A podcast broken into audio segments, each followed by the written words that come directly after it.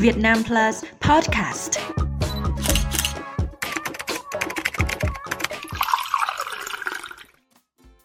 Xin kính chào quý vị và các bạn.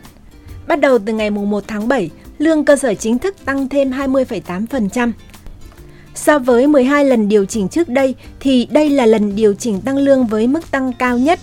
Thế nhưng không phải tất cả người lao động trong khu vực nhà nước đều vui mừng với việc tăng lương bởi rất có thể lương tăng nhưng phụ cấp lại bị cắt giảm.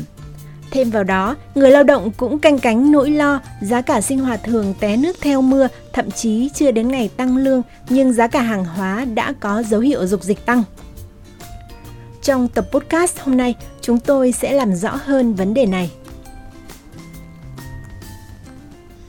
Theo Bộ Nội vụ, việc tăng lương cơ sở là rất ý nghĩa và cần thiết trong thời điểm này để kịp thời hỗ trợ người lao động yên tâm làm việc sau đại dịch COVID-19, phù hợp với nguyện vọng của người dân và tình hình kinh tế xã hội của đất nước.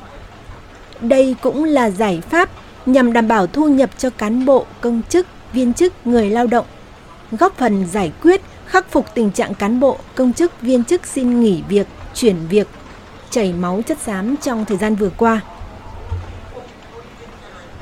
Việc điều chỉnh tăng lương cơ sở tới hơn 20% đã cho thấy cố gắng rất lớn của chính phủ. Tuy nhiên, việc tăng lương trong bối cảnh kinh tế còn khó khăn có thể sẽ khiến cho hiệu quả không được như kỳ vọng.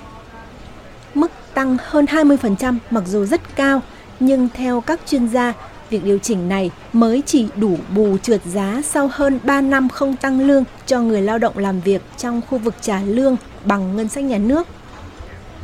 Đặc biệt, không phải người lao động nào làm việc trong khu vực nhà nước cũng sẽ tăng thu nhập trong đợt điều chỉnh này.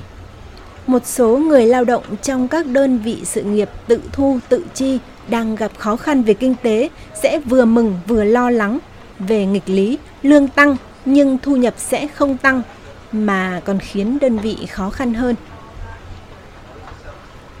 Chị Nguyễn Thị Liên, nhân viên một tổng công ty nhà nước cho biết, do tình hình sản xuất kinh doanh gặp nhiều khó khăn nên thu nhập trong 3 năm gần đây của chị Liên ngày càng giảm sút. Nếu tăng tiền lương thì rất có thể công ty sẽ phải cắt giảm thêm các phụ cấp khác vì không có nguồn tiền để tăng lương trong giai đoạn khó khăn hiện tại. Ông Phạm Minh Huân, nguyên Thứ trưởng Bộ Lao động Thương binh và Xã hội, nguyên Chủ tịch Hội đồng Tiền lương Quốc gia, chỉ ra thực tế rằng việc tăng lương sẽ không phải ai cũng vui. Bởi lẽ, tăng lương cơ sở thì công chức, viên chức, cán bộ làm việc trong các đơn vị sự nghiệp, người hưởng lương ngân sách sẽ tăng. Tuy nhiên, đối với nhóm lao động làm việc trong các đơn vị sự nghiệp công, tự thu, tự chi hoặc tự chi một phần sẽ khó có thể tăng lương. Các đơn vị này sẽ xem xét cân đối thu chi, tính toán dựa trên nguồn tiền lương của đơn vị. Đơn vị nào có nguồn thì có thể tăng chút, đơn vị nào không có nguồn thì đành phải chịu. Phải cân nhắc giật gấu vá vai, tăng phần cứng thì phải giảm phần mềm, dẫn tới tăng lương nhưng thu nhập sẽ không tăng. Ông Phạm Minh Huân cho biết.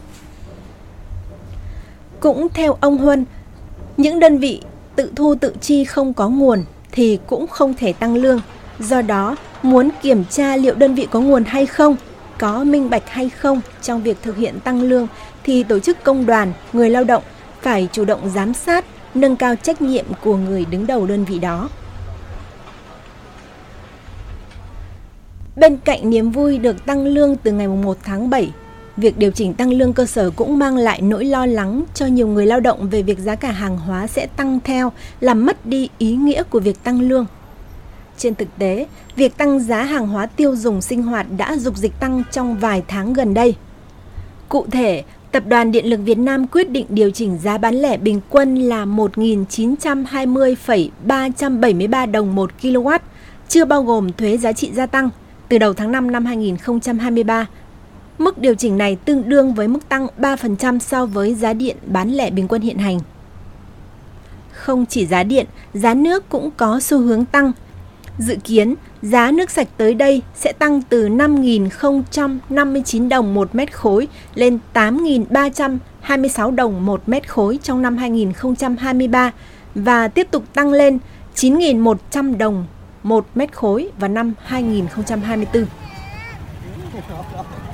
Với mặt hàng thực phẩm, hiện tại giá thịt lợn hơi cũng đang giữ ở mức cao, dao động khoảng 60.000 đến 62.000 đồng một kg, tăng từ 10.000 đến 12.000 đồng một kg so với thời điểm tháng 5 năm 2023 và tăng cao nhất trong vòng một năm qua, khiến giá thịt lợn ở chợ cũng tăng đáng kể. Cùng với đó, giá các loại rau xanh củ quả cũng giữ ở mức cao. Theo các chuyên gia, để việc tăng lương thực sự là niềm vui trọn vẹn, góp phần nâng cao đời sống, khuyến khích người lao động hăng say công tác, chính phủ sẽ phải tăng cường các giải pháp kiềm chế lạm phát, kiểm soát chặt về giá, bình ổn giá, đi kèm ổn định kinh tế vĩ mô. Liên quan đến vấn đề kiểm soát giá cả hàng hóa dịch vụ khi thực hiện tăng lương cơ sở từ ngày 1 tháng 7, Phó chủ nhiệm Ủy ban Pháp luật của Quốc hội, ông Nguyễn Trường Giang khẳng định thời gian qua chính phủ đã có kinh nghiệm trong việc này khi thực hiện tăng lương cơ sở, đi cùng với đó là kiểm soát điều hành giá. Quốc hội đã thông qua luật giá sửa đổi, trong đó có các giải pháp kiểm soát giá, thông qua quy định giá đối với các mặt hàng thiết yếu, kê khai giá. Các giải pháp trong luật giá sửa đổi nhằm kiểm soát giá. Đối với mặt hàng kê khai giá, trong luật giá quy định kiểm soát giá kê khai trên thị trường, Quốc hội sẽ giám sát việc chính phủ triển khai luật giá sửa đổi, đặc biệt trong bối cảnh từ ngày 1 tháng 7 tăng lương cơ sở cho cán bộ, công chức, viên chức. Với sự sát sao vào cuộc từ sớm của chính phủ và sự giám sát của Quốc hội, ông Nguyễn Trường Giang nhận định tình trạng tăng lương không kịp với tăng giá sẽ không xảy ra. Mặc dù đánh giá những tháng cuối năm sẽ còn đối diện thách thức áp lực về lạm phát, nhưng bà Nguyễn Thu Oanh, vụ trưởng vụ thống kê giá Tổng cục Thống kê cho rằng nguồn cung của hàng hóa hiện nay đang đảm bảo rất tốt các nguyên liệu, hàng hóa thiết yếu cho đời sống của người dân. Do đó, việc tăng lương sẽ kéo theo giá cả hàng hóa tăng lên, nhưng sẽ không có sự tăng lên một cách đột biến. Tập podcast hôm nay đến đây là hết. Xin cảm ơn sự chú ý theo dõi của quý vị và các bạn. Hẹn gặp lại quý vị và các bạn trong các tập podcast tiếp theo. Xin chào tạm biệt.